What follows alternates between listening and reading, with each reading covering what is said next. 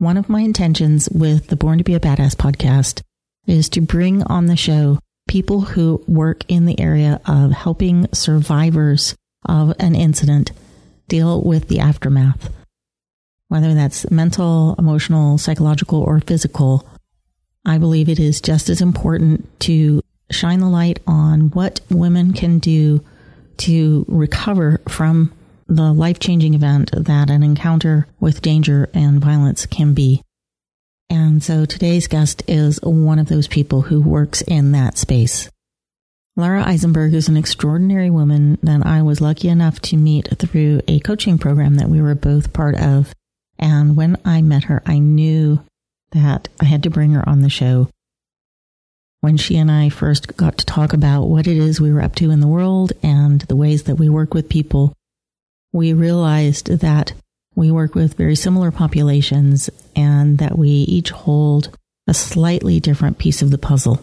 So, whereas I work with people in the self defense realm, she works with people who have been through some sort of an incident and she helps them with the recovery from trauma.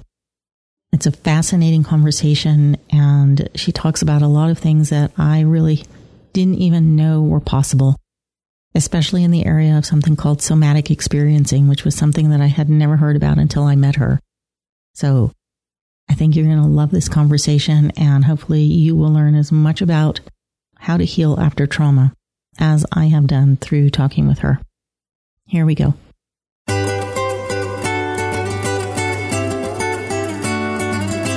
Welcome to the Born to be a Badass podcast, the show that tackles the subject of women and violence head on and shines the light on what women need to know and do to be safe.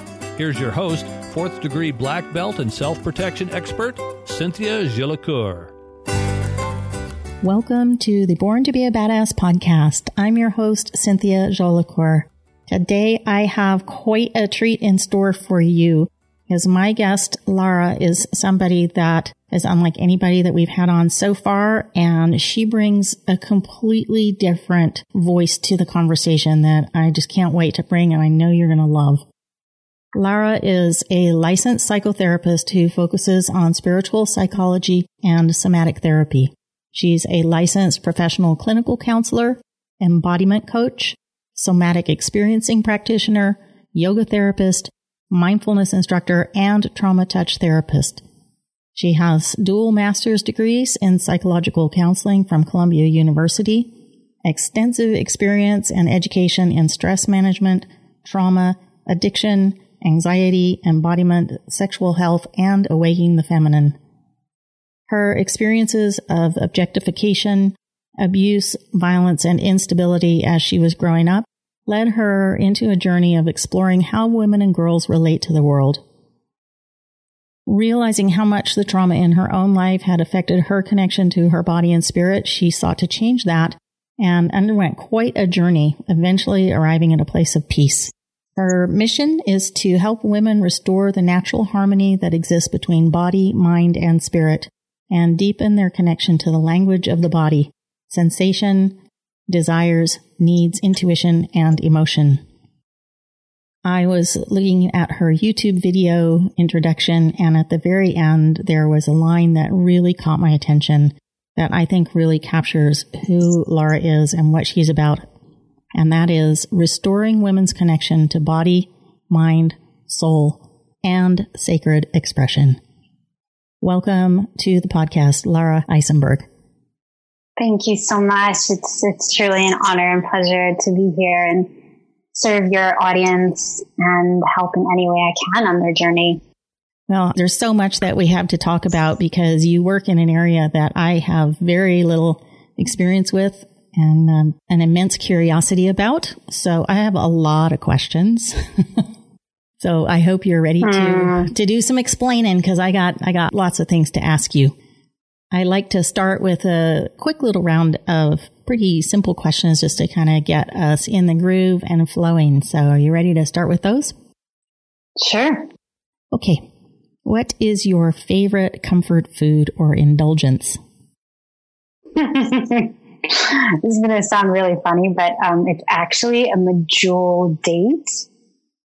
Um, they're yeah, it's a very specific kind of date and it's more found in like the Middle East, but it's, it's a medjool date usually with some kind of nut butter on it.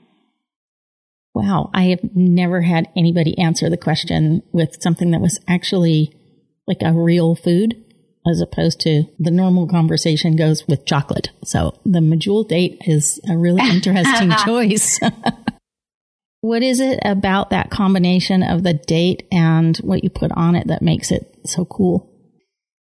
Well, I'm very sensual, so I think the texture of both. The date is very juicy and like plump, and there's like a lots of sweetness and flavor. And then the nut butter, usually like organic natural nut butter, is like thick and creamy and more dense and dry. And then something happens when the two come together. It just feels I mean, I guess when you're a kid and like when you like the peanut butter and jelly sandwich or something, but this, this is, this is like a more sophisticated version of it to me, I guess maybe because medjool dates are so expensive. Um, but yeah, something about the way that they blend together feels so incredibly like delicious to me. It sounds like the kind of thing that you really have to take your time with. It's not like I'm just going to sit here and eat a plate full of them. It sounds like one is quite yeah. a luxurious process. Yeah, I definitely recommend if you know someone trying a fresh, very very fresh medjool date with their favorite nut butter. I'm going to put that on my list to try. Okay, what's your favorite place to go on vacation? Oh my gosh. Um, I think I have three. Um, Bali. Um, I lived in Spain, so I have to say Spain and maybe Israel three completely different environments.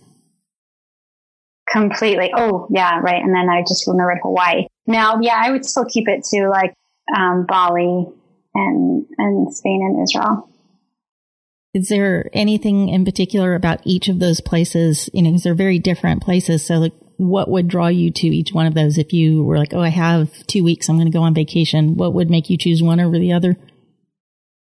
Um, I think for I think Bali and Israel are similar in terms of their there's a spiritual depth and richness that I respond to for different reasons. Um, and there's just the the beauty. I mean, Spain is also really beautiful, but there's there's such history, especially in, in Israel, and you know having three different religious groups kind of coexisting, especially in Jerusalem, you know, there's like a Muslim quarter, Christian quarter, and Jewish quarter. Like being there and having each quarter next to each other, there's something so beautiful and rich. And there's, I love the music and just the Middle Eastern culture. And then, um, Spain, I lived there and I think in my other life I was a gypsy.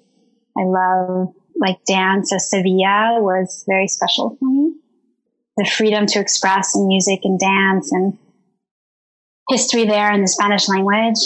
Um, and then Bali, yeah, just it was it was very health oriented. There were people from all over the world. So depending on what I was feeling and how much time I had, I definitely would choose one of those three if I had to do an extended stay somewhere.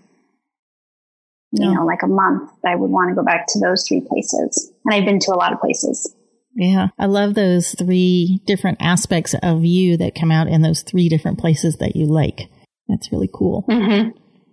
So this kind of goes along with that then. What, what is your number one self care practice? I would say my spiritual practice. And, um, yeah, I've been meditating, doing devotional practices for like 20 years. Um, and sometimes, you know, it's changed and evolved to sitting meditation of like 15, 20 minutes, 30 minutes to maybe a five minute um, self love practice or metta, which is like a loving kindness practice to like a movement or a sensual dance movement meditation. So it kind of changes as I've evolved and also whatever time I have and also whatever phase I'm in. Like I'm pregnant now. So for a while, I couldn't really meditate. I was not feeling well. And then as the pregnancy evolved, started feeling better, but feeling more tired. And so sometimes it'll be a movement meditation, sensual music. Sometimes it'll be just a heart centered meditation, love for love, self love, and then offspring. And sometimes it will be like a more formal seated practice. Um, but I would say that's the biggest one, um, alongside with natural foods, nourishing my body with with food, mm-hmm. natural foods. Mm, I love both of those. Okay, so what words of advice would you give to younger women, women in their 20s who are just kind of starting out as adults? What uh, what advice would you give them that maybe you wish you had been given when you were that age? Mm. Well, I just had a, a client just just before our call that was actually 23 um, and she's finding her way. And i think the the first thing would be to love and value yourself from the inside out. Um, to know your your own heart to know yourself to know and nurture and deepen your intellectual capacity and to befriend your body. Um, which means setting healthy boundaries which means nourishing your body with healthy foods and knowing when someone or something isn't safe. When you know your body and you can feel your body and understand the sensations in your body, then you know what it needs, how to engage in self care and how to stay away from situations and people and energies that are not um, healthy for you in whatever way. That I don't even mean violence or danger. I mean just healthy, energetically healthy. Some people are have really poor boundaries or, are draining or, you know, narcissistic. And so it's really starting to listen and befriend the body. Yeah, that's definitely something I wish I had been told when I was in my 20s. Um, I think you know when mm-hmm. when I was making my way, I tended to be extremely trusting of other people, and there were a lot of times that I distrusted the warning signs that I was getting about whether or not somebody was a trustworthy person. And um, I definitely, mm-hmm. definitely didn't understand about boundaries and didn't have a very loving relationship with my actual physical being. So I wish, yeah, I wish I'd heard that when I was in my twenties too. That would, that would be great. Can you share a little bit about your path from your younger days you mentioned when we spoke earlier and included in your bio some of the aspect of growing up with trauma and with things that led you on a different path. Can you sort of give us a grounding in where you came from? Yeah, sure. Um, well, I guess I'll start just briefly mentioning just the intergenerational piece. So I have um, grandparents that are Holocaust survivors. So most of that entire, my maternal side was murdered in the Holocaust. So I came from, in terms of uh, trauma, a pretty significant traumatic background and, and immense grief. So that was on my mom's side and was born into that space. And then my father um, was more narcissistic and abusive and alcoholic. And my brother was as well. At least that was what he learned. And so growing up in a house where there was some emotional and physical abuse and also it's not, you know, it's funny. Before I did the, the, trauma work that I do, I always thought sexual abuse was you actually have to, um, touch the person or penetrate or fondle in some way, not realizing that women and, and men, right? That we can be violated just by the penetration of someone's gaze um, by someone who has really poor sexual boundaries and their energy is just oozing out and it's making us feel really afraid just by their energy or just by their words. And so it's like sort of an energetic violation, but the feeling of contraction and a fear and discomfort is the same um, in terms of the physiological response in the body. And so there was a lot of like sexual inappropriate behavior, not necessarily touching, but that actually led me to have a lot of challenges in, in, in that area in terms of my sexual health and expression. So growing up in that, in, in that environment. And then it was also another additional set of challenges was I, I grew up in a, a very objectifying culture. It was uh, a lot of Latin culture and, um, the men were you know, very objectifying, walking down the street, making comments. And it caused me to kind of want to just hide and disconnect from my body. So I had a lot of anxiety. I developed like a sugar addiction. I also tended to lean towards like love addiction, which was basically looking for love outside of myself to complete myself. And this, so it was usually love, attention from men or food. And it, I just was suffering a lot. And you know, I ended up going to graduate school at like 21. So I started just studying psychology and starting to understand myself on a whole other level. And then I started studying spirituality and then I ended up learning about trauma because even though I was studying spirituality, it was almost like spiritual escapism. Like I still was engaging in those behaviors of maybe attracting or needing the love of men that were not feeding my highest self and also using sugar or like starches and then being obsessed about my body. So then restricting a lot of like overeating and then restricting behaviors that I realized I was just trying to regulate my nervous system. And I also was a way of like self punishing. I think I had internalized the feeling of not being good enough and of feeling violated that there was something wrong with me, something inherently wrong with me, and that my worth was based on my body and the way that I looked and what I did. I always wanted to be a good girl, right? So that led me just kind of to feel like disempowered and um, not treated like what I think like a queen. And I think all women should be treated like queens. We're the bearers of, of life, and there's nothing more sacred that life comes through us, right? So I started to get into like trauma healing modalities, like somatic experiencing, um, integrative restoration, and other kind of modalities. And those are body based modalities. So I started to inhabit and understand my body and restore boundaries that, that were not, that I, kind of had either too rigid or ruptured boundaries, right? Didn't have a firm grip on like what was not okay, what was okay, or even if I did, I was afraid to speak up. So yeah, I just inhabited my body in a different way. I learned, I got into recovery programs for um, food and and learned about how I was escaping with food and obsessing over body image and um, really de- cultivated like a deeper sense of self worth through all of these spiritual and psychological practices.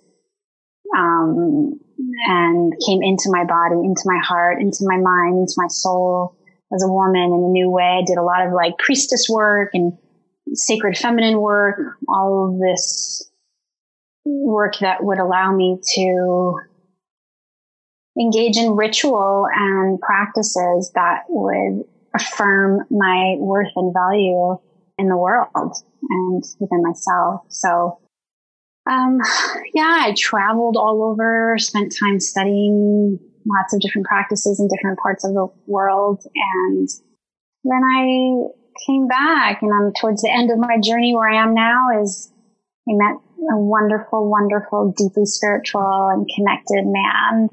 And now I'm pregnant and it's just, it's a testament to all the work that I've been doing. And, um, I want that for every female on the planet. So.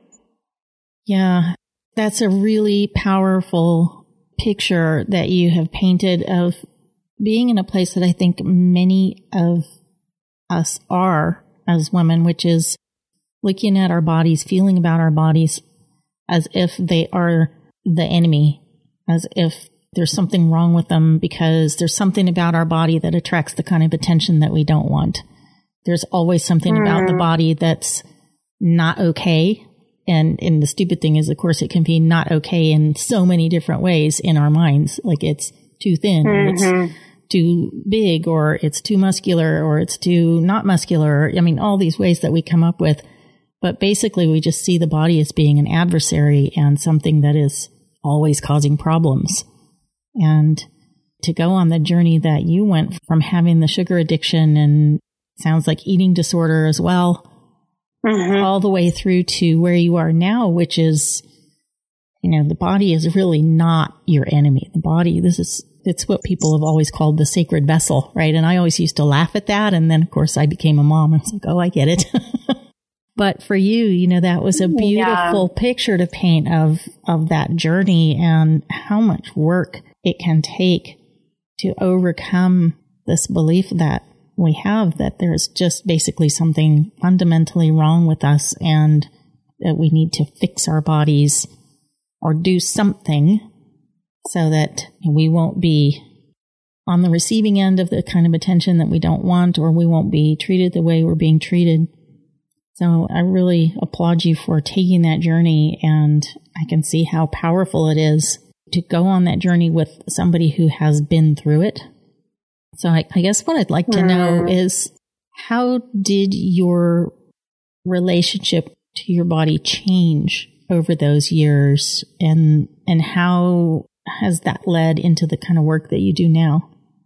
Um, well, I think that what, how, I mean, I did, I practiced a lot of yoga and dance. So I was in my body, but not in my body in the way of understanding, um, you know, several things. One, the felt sense being with sensations that were uncomfortable that may be indicative of like something I'm feeling that I really need to listen to versus bypass.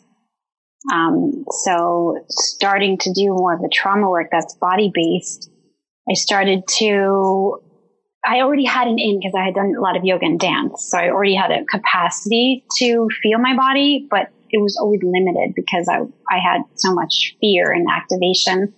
So once I started doing the trauma work is really when I started to inhabit my body. I, so I could tell you what I, what that did for me. Would that be helpful? Yes. I, I mean, I want to ask you about the different types of trauma and, you know, the symptoms and the effects. But yeah, I definitely would love to hear how that came up for you and what you did with it. Yeah. So I, when I started doing the, the trauma work and more of the embodied work after doing like yoga and mindfulness meditation and dance and stuff like that, which led me to the trauma work is I started a few things. One, started to understand boundaries. So when someone, when I was around someone who did not feel safe, I started to notice the sensations in my body. And I don't even mean emotionally. I mean, even just, I, I don't mean physically unsafe. I can even say emotionally unsafe, like they're narcissistic or they don't listen or they are borderline abusive or there's something about them that feels unsafe. I'd start to feel into my body. My body would contract and that would be the indication I need to exit this situation, this relationship, limit my time with this person because sometimes they can be family members. So listening to this is not safe and what boundary do I need to make with this person, either right now or ongoingly? Like I said, if it's a family member, it's more complicated.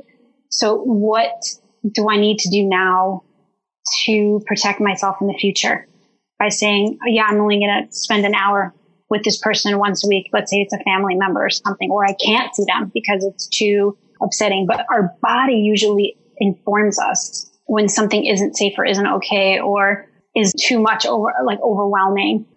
And then I, I also just started to feel into my power again. So getting, feeling into my stomach, my core. And I know in different traditions, they say different things, right? It's known as like ahara, like our center, um, and really feeling like below the navel, just how I feel that power. And so standing up straight, like even my posture, learning if I feel a sense of shame, usually my posture is like down. So I'd play with that. I would lift my arms up and back, lifting up my heart, feeling my core. So it was almost like a physical strength. And with, with that too, there's there's certain muscles in our bodies that are affected by trauma. So it's like with our quadriceps, that's related to our territorial boundaries. So we, by strengthening them, like doing squats or like kicking straight up, we can feel and strengthen our sense of boundaries. So there's also like, you know, studying like body psychology, I started learning a little bit about these how these muscles impact our sense of containment or safety or boundaries. So like the deltoids, like the arms also, right? When, when there's a fight or flight response, our body wants to run or fight. So whether that means when I'm afraid, I go into the bathroom and I push against the wall to engage those muscles because those muscles want to be, want to mobilize, right? Because my system thinks there's danger, even though there might just be a conversation with like a boss.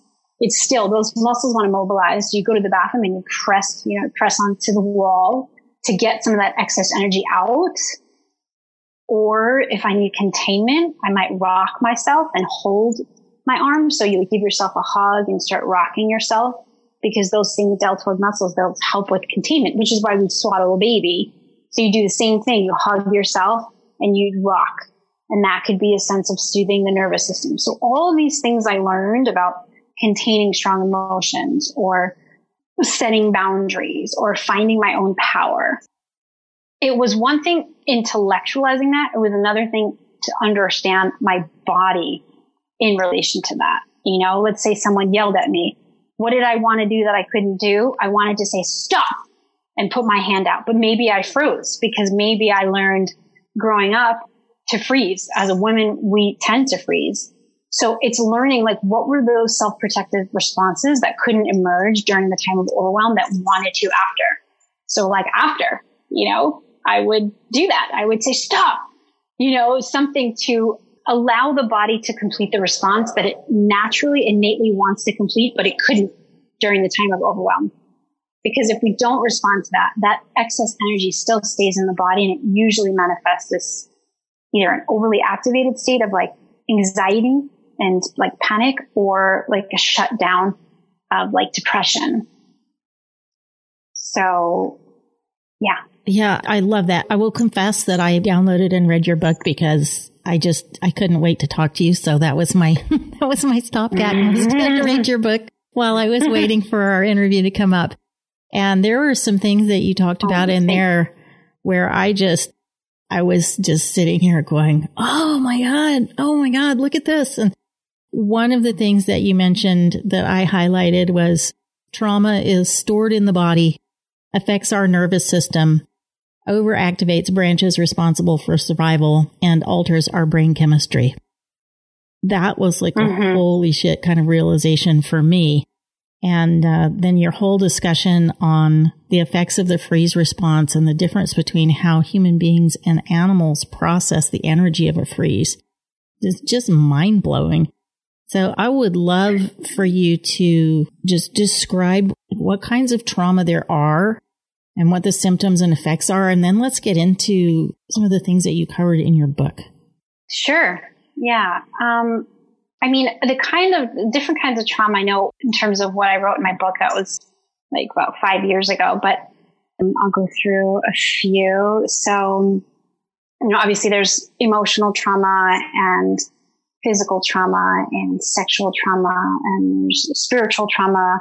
In fact, I've been a, I've been involved in a lot of that in terms of like some communities, not involved, but in the sense of like people asking me for interviewing me for what I've seen of, um, you know, various yoga teachers that are spiritual teachers that have crossed the boundary and have had various affairs with students or um, meditation teachers that have had affairs with students that can be very, very confusing and traumatic.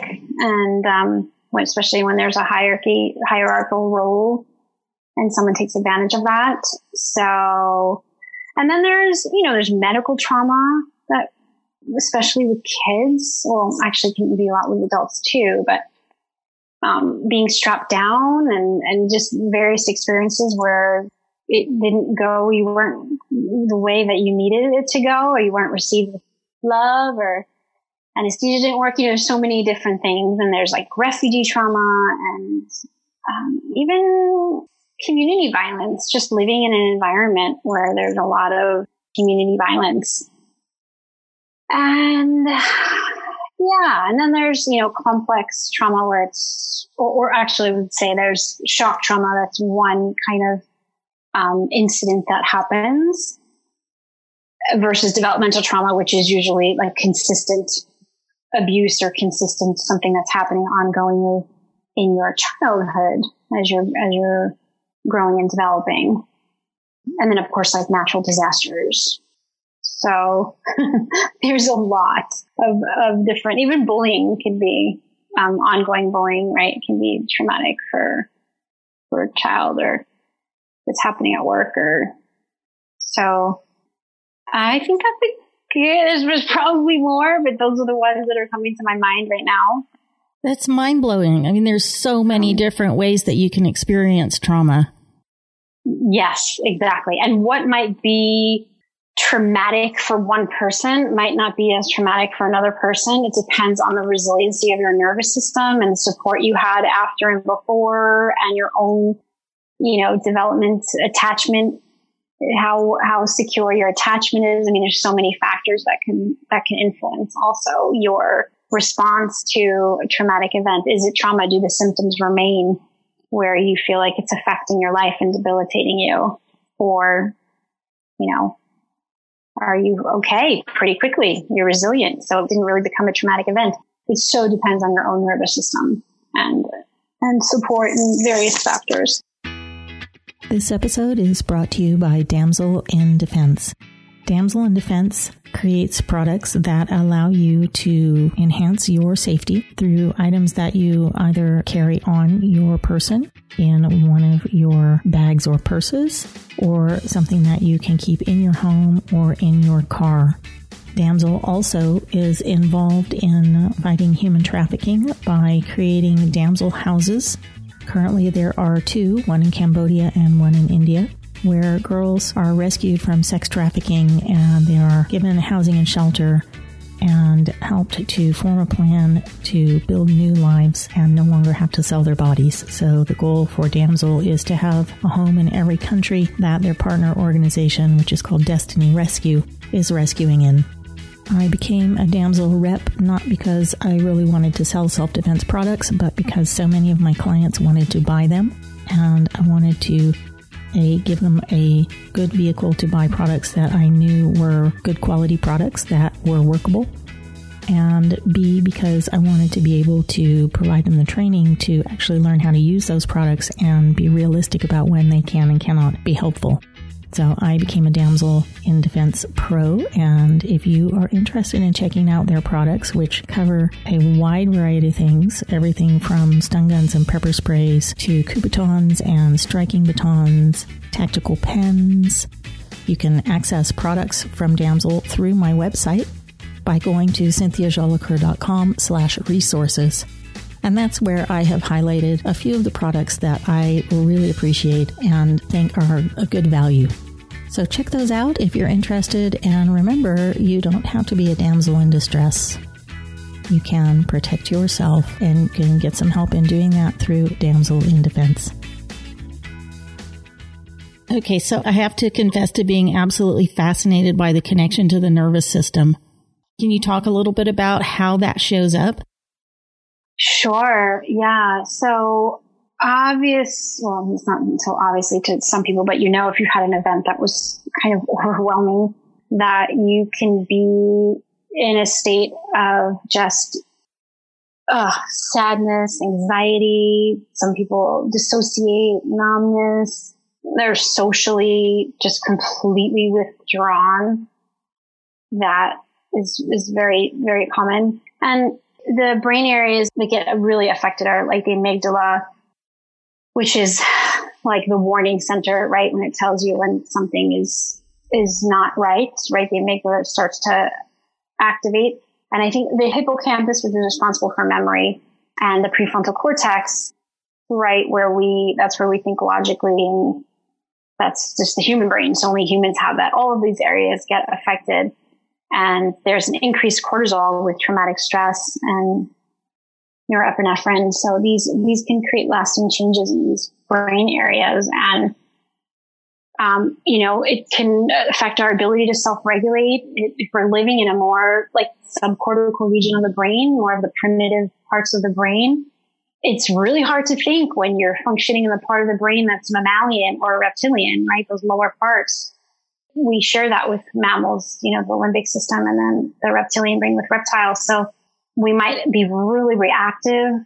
That's when addiction comes in. We're not thinking we're using substances to regulate, um, especially when we're in a state of anxiety or depression.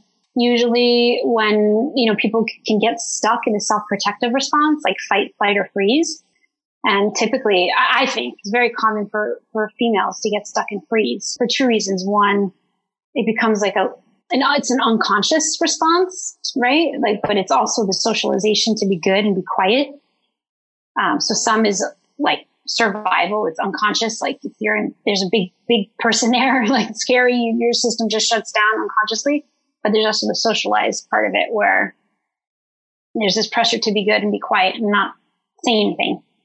Um, so the, the, freeze is usually leads to like depression and numbness and maybe possibly dissociation and um, let, being really lethargic. And then fight or flight usually has that's more of a highly sympathetic, like a sympathetic activation. So that is more anxiety, and nervousness, and restlessness, and maybe panic, things like that. So, you know, you think about like super aroused or like just like blunted affect. Um, let me just think. So I just, it affects the sense of, of feeling safe in the world. So people become very socially withdrawn. Um, maybe they don't want to connect with the communities that they've, that would probably be a source of connection and support. They, especially if it's relational trauma, if it's trauma with a person, then they will have the anxiety around people. Like if we had a natural disaster and that was the trauma we were experiencing, you know, an earthquake, then we would be afraid of earthquakes. But that doesn't happen as common. So when it's relational, it happened with a person, we will then oftentimes fear that person. So let's say it happened with a male, then we might have this fear of males. Let's say it happened with a female, like our mom, then we might have this feeling of mistrust with females so it becomes also like, it deepens actually creates a lot of like stereotypes. Um, like that's what I think trauma is what creates those stereotypes, whether it's trauma in our lives or we've inherited. Um, racism, sexism, all of those things. Well, maybe not necessarily sexism, but there, there, there tends to be a fear over or about certain populations or events or situations based on the initial experience. So say you heard a song, right? That's, that reminded you of the time of your trauma. Then every time you hear that song, you can be thrown back into that traumatic state and those symptoms. So it really, it affects our brain, our emotions, our behavior, um, what we seek out, what we avoid. It affects like our sleep. I mean, it's almost every part of our lives. Um, and some people, they don't realize it because there's some self medicating going on, whether that's food or alcohol or sex or being in relationship or overworking or, you know, we might not recognize those uh, compensatory or how, how we compensate. You just made something like pop out in my brain right there because back when you were talking about types of trauma and, and there was a lot of instances of things that just kind of happen like as you're living, you know, as you're growing up, stuff happens and they're just things that you end up having to deal with and you kind of do and you just keep on going, but you might not actually recognize that they did have a traumatic impact on you because you, you know, you kept yes. on going, right? But but the impact is there. It's in your body. It's affected your nervous system. It's influencing your brain chemistry. And it may be years later when you're a workaholic or you're an abuser in a relationship or something like that, you, you may not even realize there's a connection between those traumatic experiences that you had, which may have been like not being in a car crash or you know, having an assault happen, but maybe something like I'm thinking like you take a child to the doctor when they're infants and they get shots. That's trauma. Mm-hmm. You know, they, they uh-huh. scream, uh-huh. they cry, they don't want it to happen. It hurts. We never think about how that's affecting them and how that might travel along with them. You know, my, my youngest son had a traumatic growing up because he was the fourth. He always wanted to keep up with everybody and he would do things, try to keep up with them. And he'd end up like one day he jumped down about 12 stairs because that was what the older kids were doing. And of course, he wiped out down at the bottom. Mm. You know, that's a trauma to the body. The frustration that he felt mm-hmm. all the mm-hmm. time when he wasn't allowed to do things that the others were. We would look at that and say, well, that's just growing mm. up. But for him, I'm sure the experience was traumatic. And I think we don't even, right. We don't even know when we're experiencing stuff like that, that it will travel along with us. So I guess the connection that I was making was, we're ignorant that that's actually happening. Like we know when we get assaulted, we know when we're in a car wreck. We can recognize that as being trauma, but all of these other things that happen, it's just kind of blowing my mind to realize the impact that they can have and that it'll accumulate over time. So when you reach a point where you want to work with it, what do you do? Well, I, will I'll, res- I'll respond to that, but I wanted to also mention one thing because I, I can relate to what you're saying that, you know, living in under a state of constant stress can mirror the physiology of trauma. So if you're living like what your son said is constantly it was stressful to try to get the attention or to kind of connect and be like the other, live up to the other kids. That was very stressful. And so, yeah, that physiology mirrors the physiology of trauma. Um, and I wanted to make reference also to my experience of I had I had a lot of problems, you know, in terms of my sexual expression and health because I grew up with a family member that was very womanizing and misogynistic and would make comments about women's bodies all the time, would look at me when I was a teenager and I was getting dressed to go out. And he he was so inappropriate with with women all the time and I saw it. And I was constantly contracted and um, kind of afraid and uneasy. And I always felt like so much sexual energy, even my own arousal, which was so confusing, but there was just so much sexual energy. And I, I always said to myself, but he never touched me, but he never touched me. And it wasn't until I got older and understood that being around someone who's that objectifying and sexualizing of women and being, being the recipient of that gaze and just being around those comments, it was traumatizing for me it was really traumatizing for me. And all the problems that I had, I thought, oh, why do I have this? He never actually put his hand on me. And I realized that just energetically, just being in that space with that person, um, being the, receiving that gaze and hearing those comments that that was traumatic for me and that that was as valuable um, that was valuable information for me to do my own healing and reclamation around female sexuality and sexual health and, and reclaiming that for myself. So I want to respond to what do you do once you realize this? But I wanted to just add that because sometimes we think, oh, wait, but that wasn't really trauma. It didn't, it doesn't matter. It's if your body responded in that way, that could be the traumatic for you, even though it may not be like in the, you know, if you Google trauma, it might not come up under that. So that, that's one I want to give people the liberty to, to, um, look at a situation and say maybe it wasn't like a single traumatic event, but it was so stressful that it, that it mirrored the physiology of trauma and it felt really scary and traumatic for you. I just think that's really valuable to highlight that. Mm-hmm. Well, because there's so much like minimization and trivialization, like trivializing things, especially you know, I had this woman say the other day, like, uh, ah, she, she was always told she was too emotional. You know, so she would respond to things and she was too emotional and she was responding to feeling unsafe in her environment and being told that you're too emotional can make you feel like you're crazy. Um, kind of be a form of like gaslighting. And after a while, you get even more emotional and more uh, angry because you're you're being invalidated constantly, and you're you know something instinctively is not right, and you're you're being told that you're too emotional. So, you know, there's a whole other level with females, a whole other level. There's the the event itself or the ongoing events, and there's the socialization and the constant objectification and the constant sexualization. So there's a whole other level of um, healing that happens versus if a man was violated right? They don't deal with years and years and years and years of, of, of being devalued in patriarchy, or they are affected by patriarchy, but in a different way. Um, they don't have that same level of the, the socialization and the objectification. So to answer your question, just going to kind of go back to your question, what to do.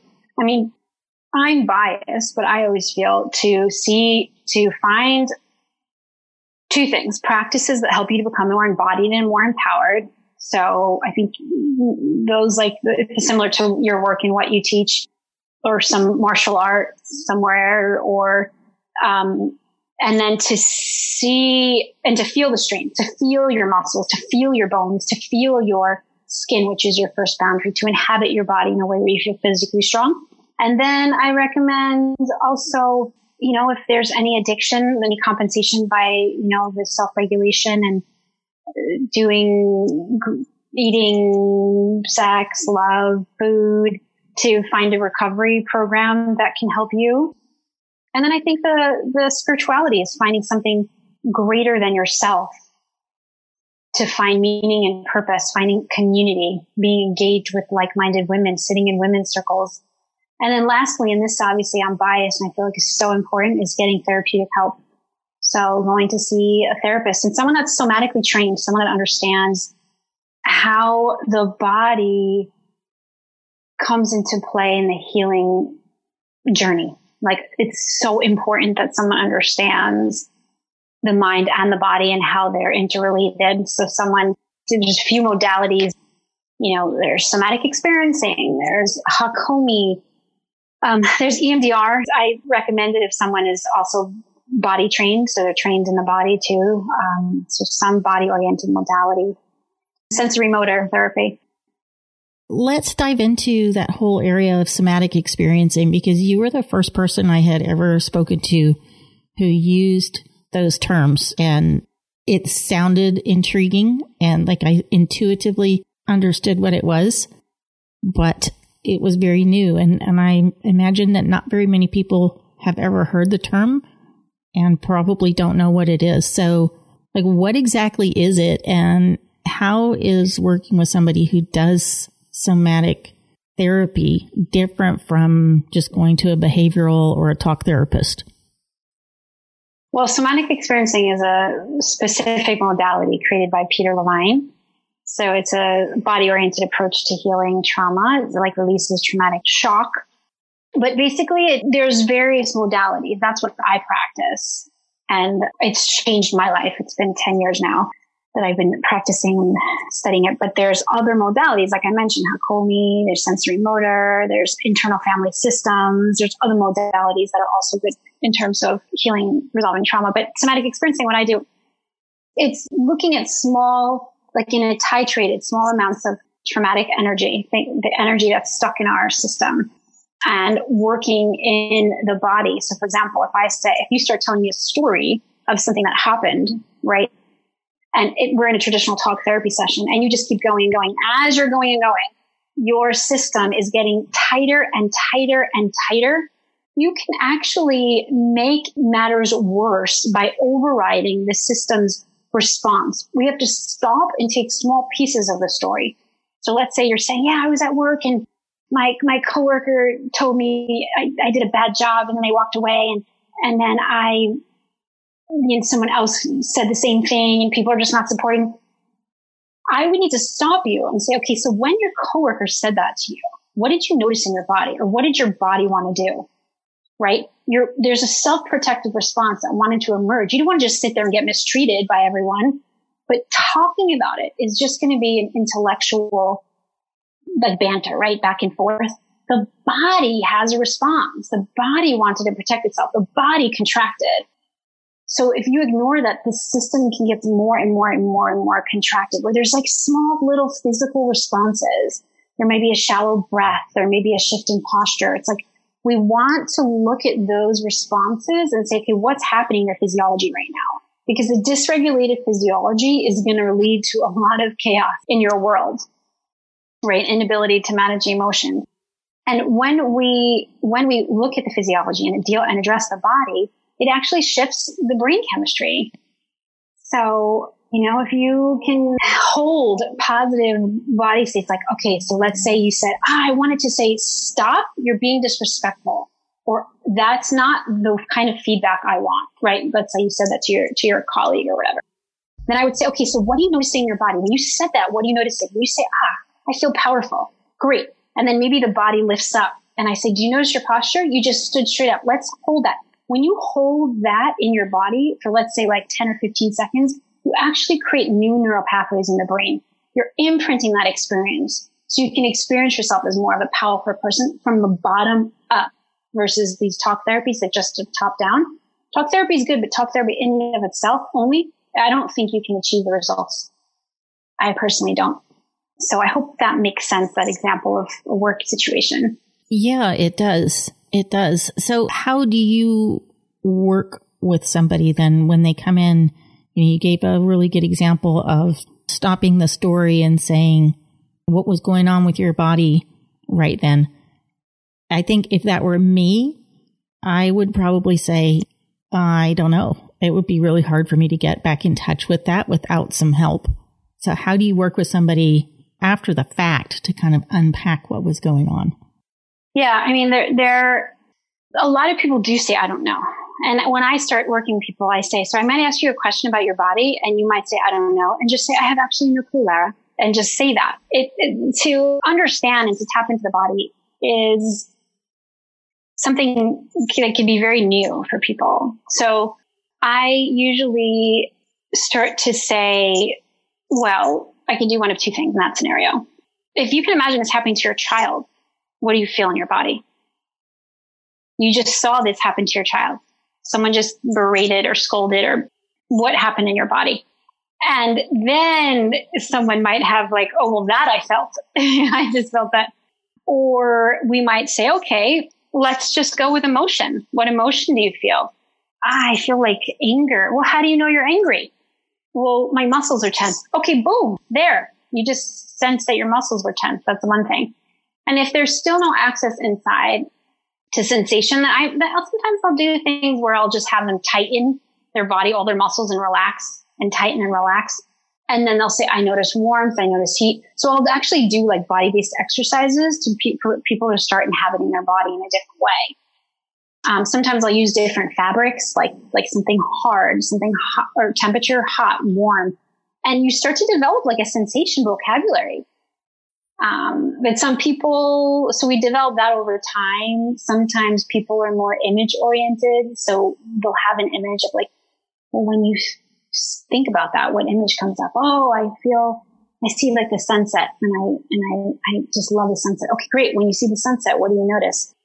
ah, it just makes me feel relaxed, right? So sometimes we might go through in somatic experiencing, there's like different channels. There's like sensation, there's image, there's the movements of the body, and then there's like affect, emotion, and then meaning, like what you make of meaning of. Like dogs are scary if you got bit by a dog, or then you work through your trauma, dogs are no longer scary. The meaning changes once you work through whatever the event was. So we do different exercises to build sensation, um, vocabulary, or sometimes I'll actually have them envision something happening to someone else and it's easier to notice what's happening inside their body when they can be removed from it and imagine it's happening to someone else.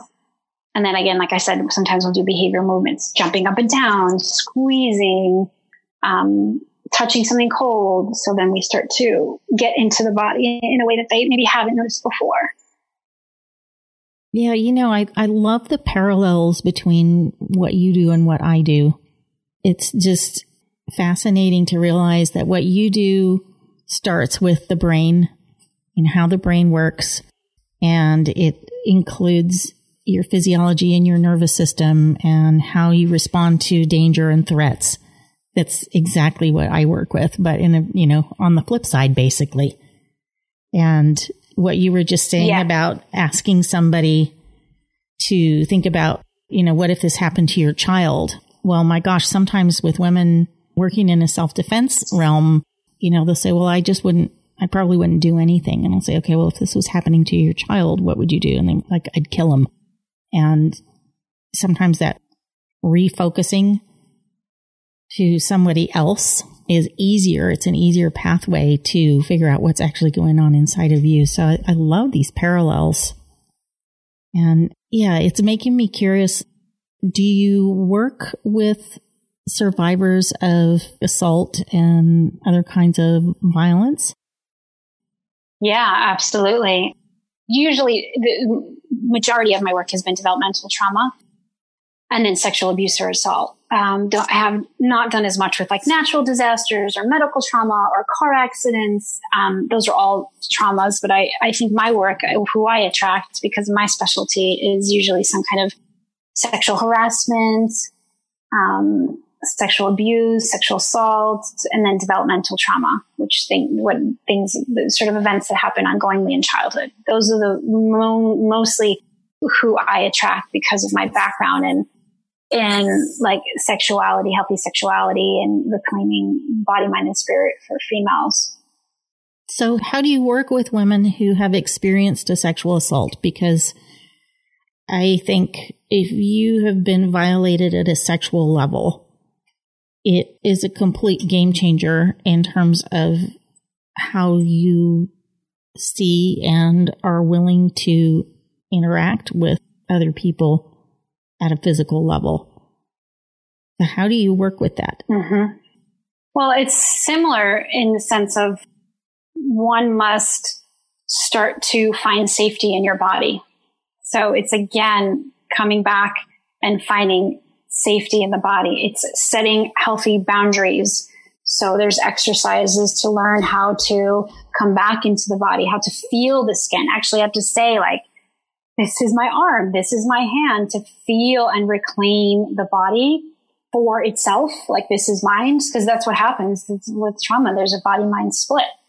To restore the body mind connection, we have to do these body based exercises so boundary work too, right? So teaching people, okay, so how do you notice when someone's not safe, safe versus unsafe? Teaching women how to say no, um, but feeling into their power. So when you say that, what do you notice in your body? Oh, I start to feel strong again. I start to feel clear again. It's, it's got to be embodied for it to be integrated. And so that piece of learning practices, gentle practices to inhabit the body in a different way. Like I said, through actually saying, you know, I do practice actually saying like, this is my arm. This is my hand. I feel my arm in my hand and like it's feeling water on it or putting moisturizer on it, like reclaiming it from the violation. Skin is our first boundary. And then working with boundaries, so you have to feel safe in the body. And then working with, um, if sometimes women have a hard time with pleasure after that. And so then it's starting to connect with pleasure. There's been a religious trauma. That's a whole other kind, um, sexual trauma, but with abuse and assault. And it's really finding safety first in the body through various exercises and then exercises to reclaim the body. Um, and exercises to start to do boundary work and then exercises to start to have it be okay to feel pleasure again and to redefine their their sexual identity or not really identity sexual expression um, and how to yeah reclaim that part of themselves that's been basically stolen from the violation. Yeah.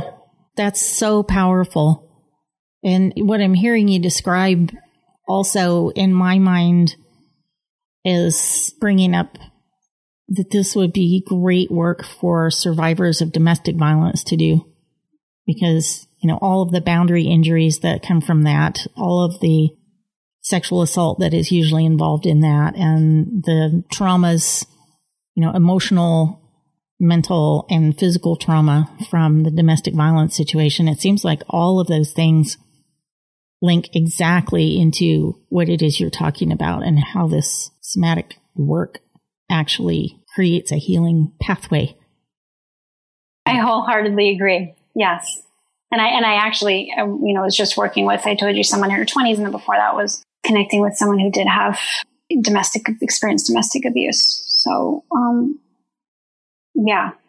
Yeah. So like I said, with females, it's, there's, there's the trauma, but then there's the chronic stress of being exposed to constant objectification, sexualization, this unattainable standard of beauty, the patriarchy, all of these different factors that compound the situation and make it even more difficult.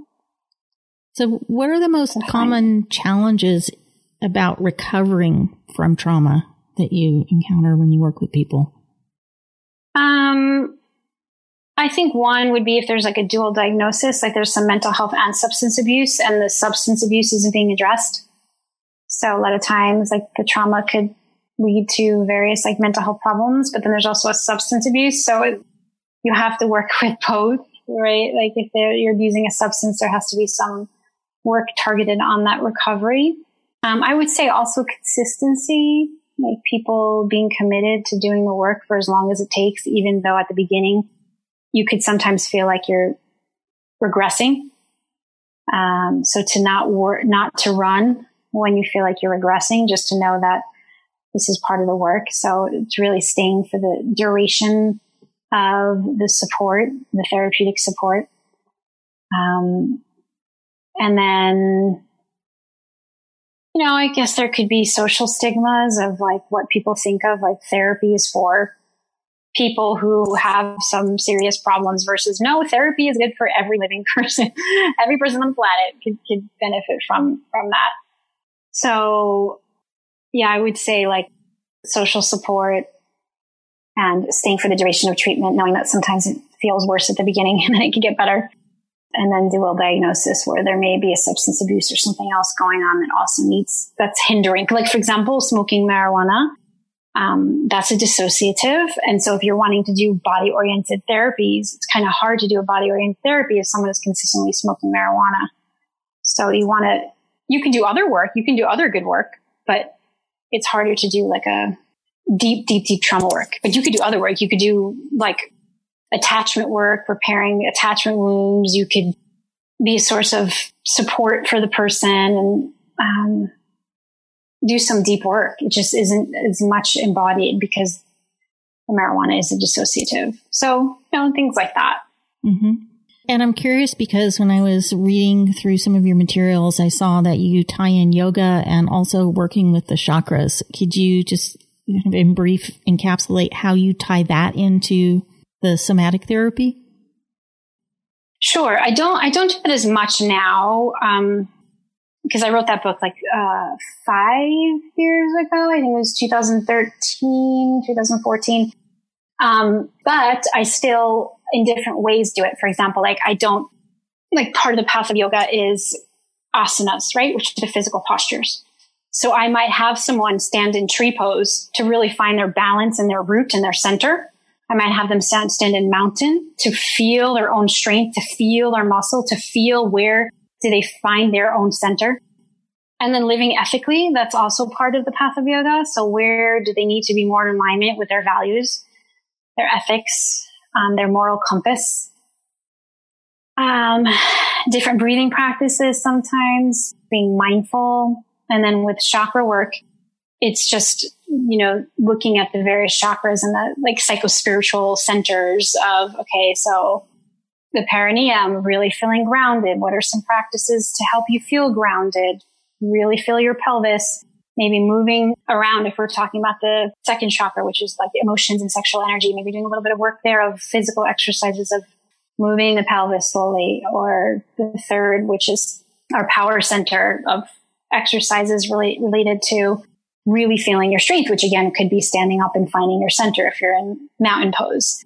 Um, and then opening the heart. So it's just teaching people about these different centers and what each mean like psycho emotionally and psycho spiritually. But I don't really talk about the chakras anymore or do that. I just do the work and explain this can help you feel grounded and this can help you feel more powerful and this exercise can help you open your heart. You know, it's more like that versus I used to teach classes and workshops. I don't do that anymore.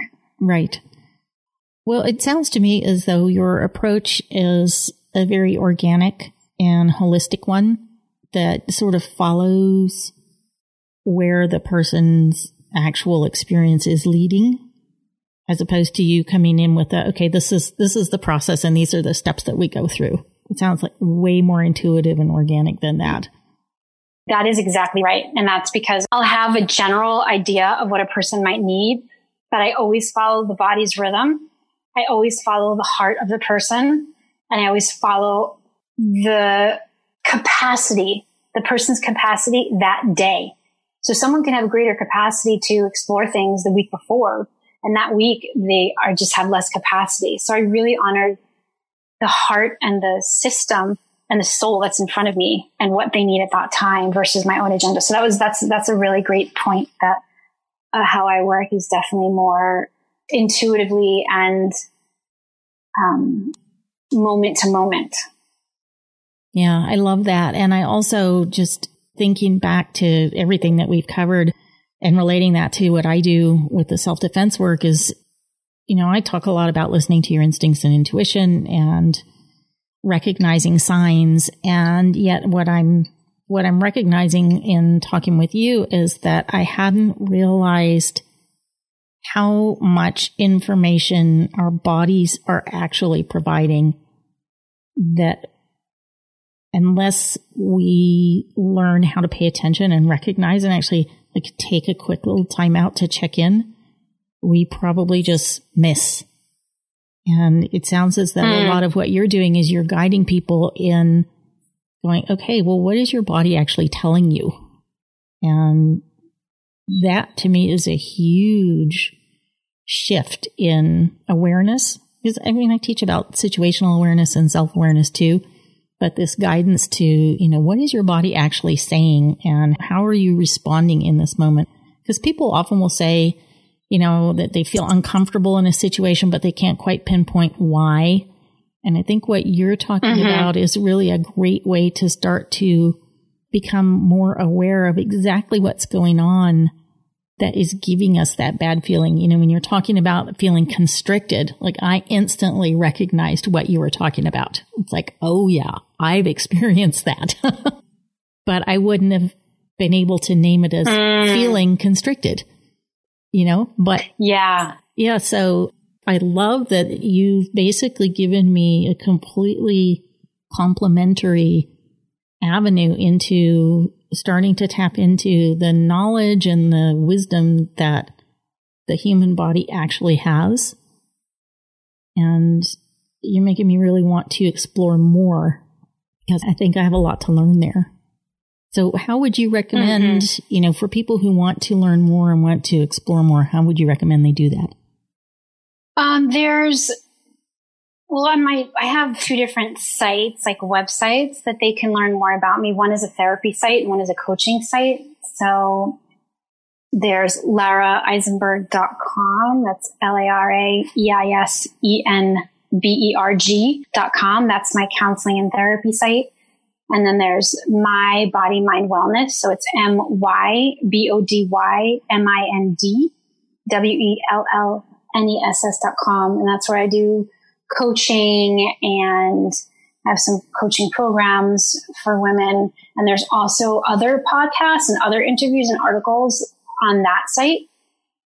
So they can visit that and then just, you know, getting in touch with me. My email is sacred heal, S-A-C-R-E-D, heal, H-E-A-L at gmail.com. And I have, you know, several free gifts on my website or they can just email me for Okay, well, uh, I'll, I'll include all of your social and all of those links in the show notes so people can reach out and, and explore more because I'm sure they're going to want to. Absolutely. Yeah, so I want to wrap it up with a couple more little questions. So, one uh-huh. is how do you think that women can develop their own personal power and courage? Um, I would say three ways come to mind. One is affirming, writing affirmations that resonate, that remind them of their own power and strength. And ones that resonate, not like I'm the most powerful person in the world, but ones that really feel true. I'm learning to access my own power, something that feels really powerful. Um, and then the second thing is working therapeutically with someone and also, like I said, the therapeutic piece and then some kind of modality where they're getting their body and feel powerful like what you do or other modalities, um, where they can start to feel from the inside out their own power and strength in their body and be reminded and be held in that space. Like, yeah, so feel that power, feel what that feels like. And another thing is, I think spirituality. I think that because women have been, and females have been devalued for so, so long, there's a sense of not feeling worthy and so connecting with more female, feminine based spirituality practices, connecting with the new moon, connecting with the beauty of their menses if they're still bleeding, and connecting if they're not bleeding anymore with the beauty of that, with the beauty of the crone, the wisdom of that. connecting with their sacredness and their beauty as women, um, you know, across whatever life stage they're in and celebrating and honoring that with ritual and self love practices, looking in the mirror and saying, I love you. You're powerful and you're perfect just the way you are. So mind, body, spirit, right? That's kind of what I was, those three practices. Yes. Oh yeah. I'm just sitting here. I kind of got goosebumpies just, just listening to you say those three things because they just resonated so strongly with me. It's like, oh, I love that. Yes, yes, yes. Mm, oh, oh, that's great. So glad. That's great. Well, my last question is you have a baby on the way, and I believe I do. It's a girl? It's a girl, of course. well, yeah. so my question is you are in such an incredible position now, given the path that you've gone through and everything that you have learned and how you now embody womanhood. How do you see that informing how you start to raise this little girl?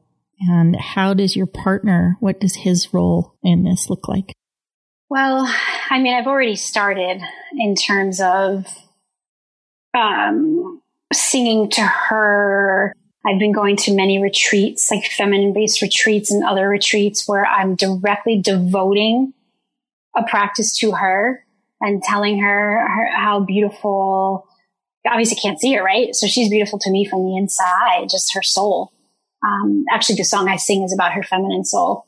So it's like instilling already from the cellular level her beauty and her worth inside. I can't see her, right? Inside. Mm-hmm.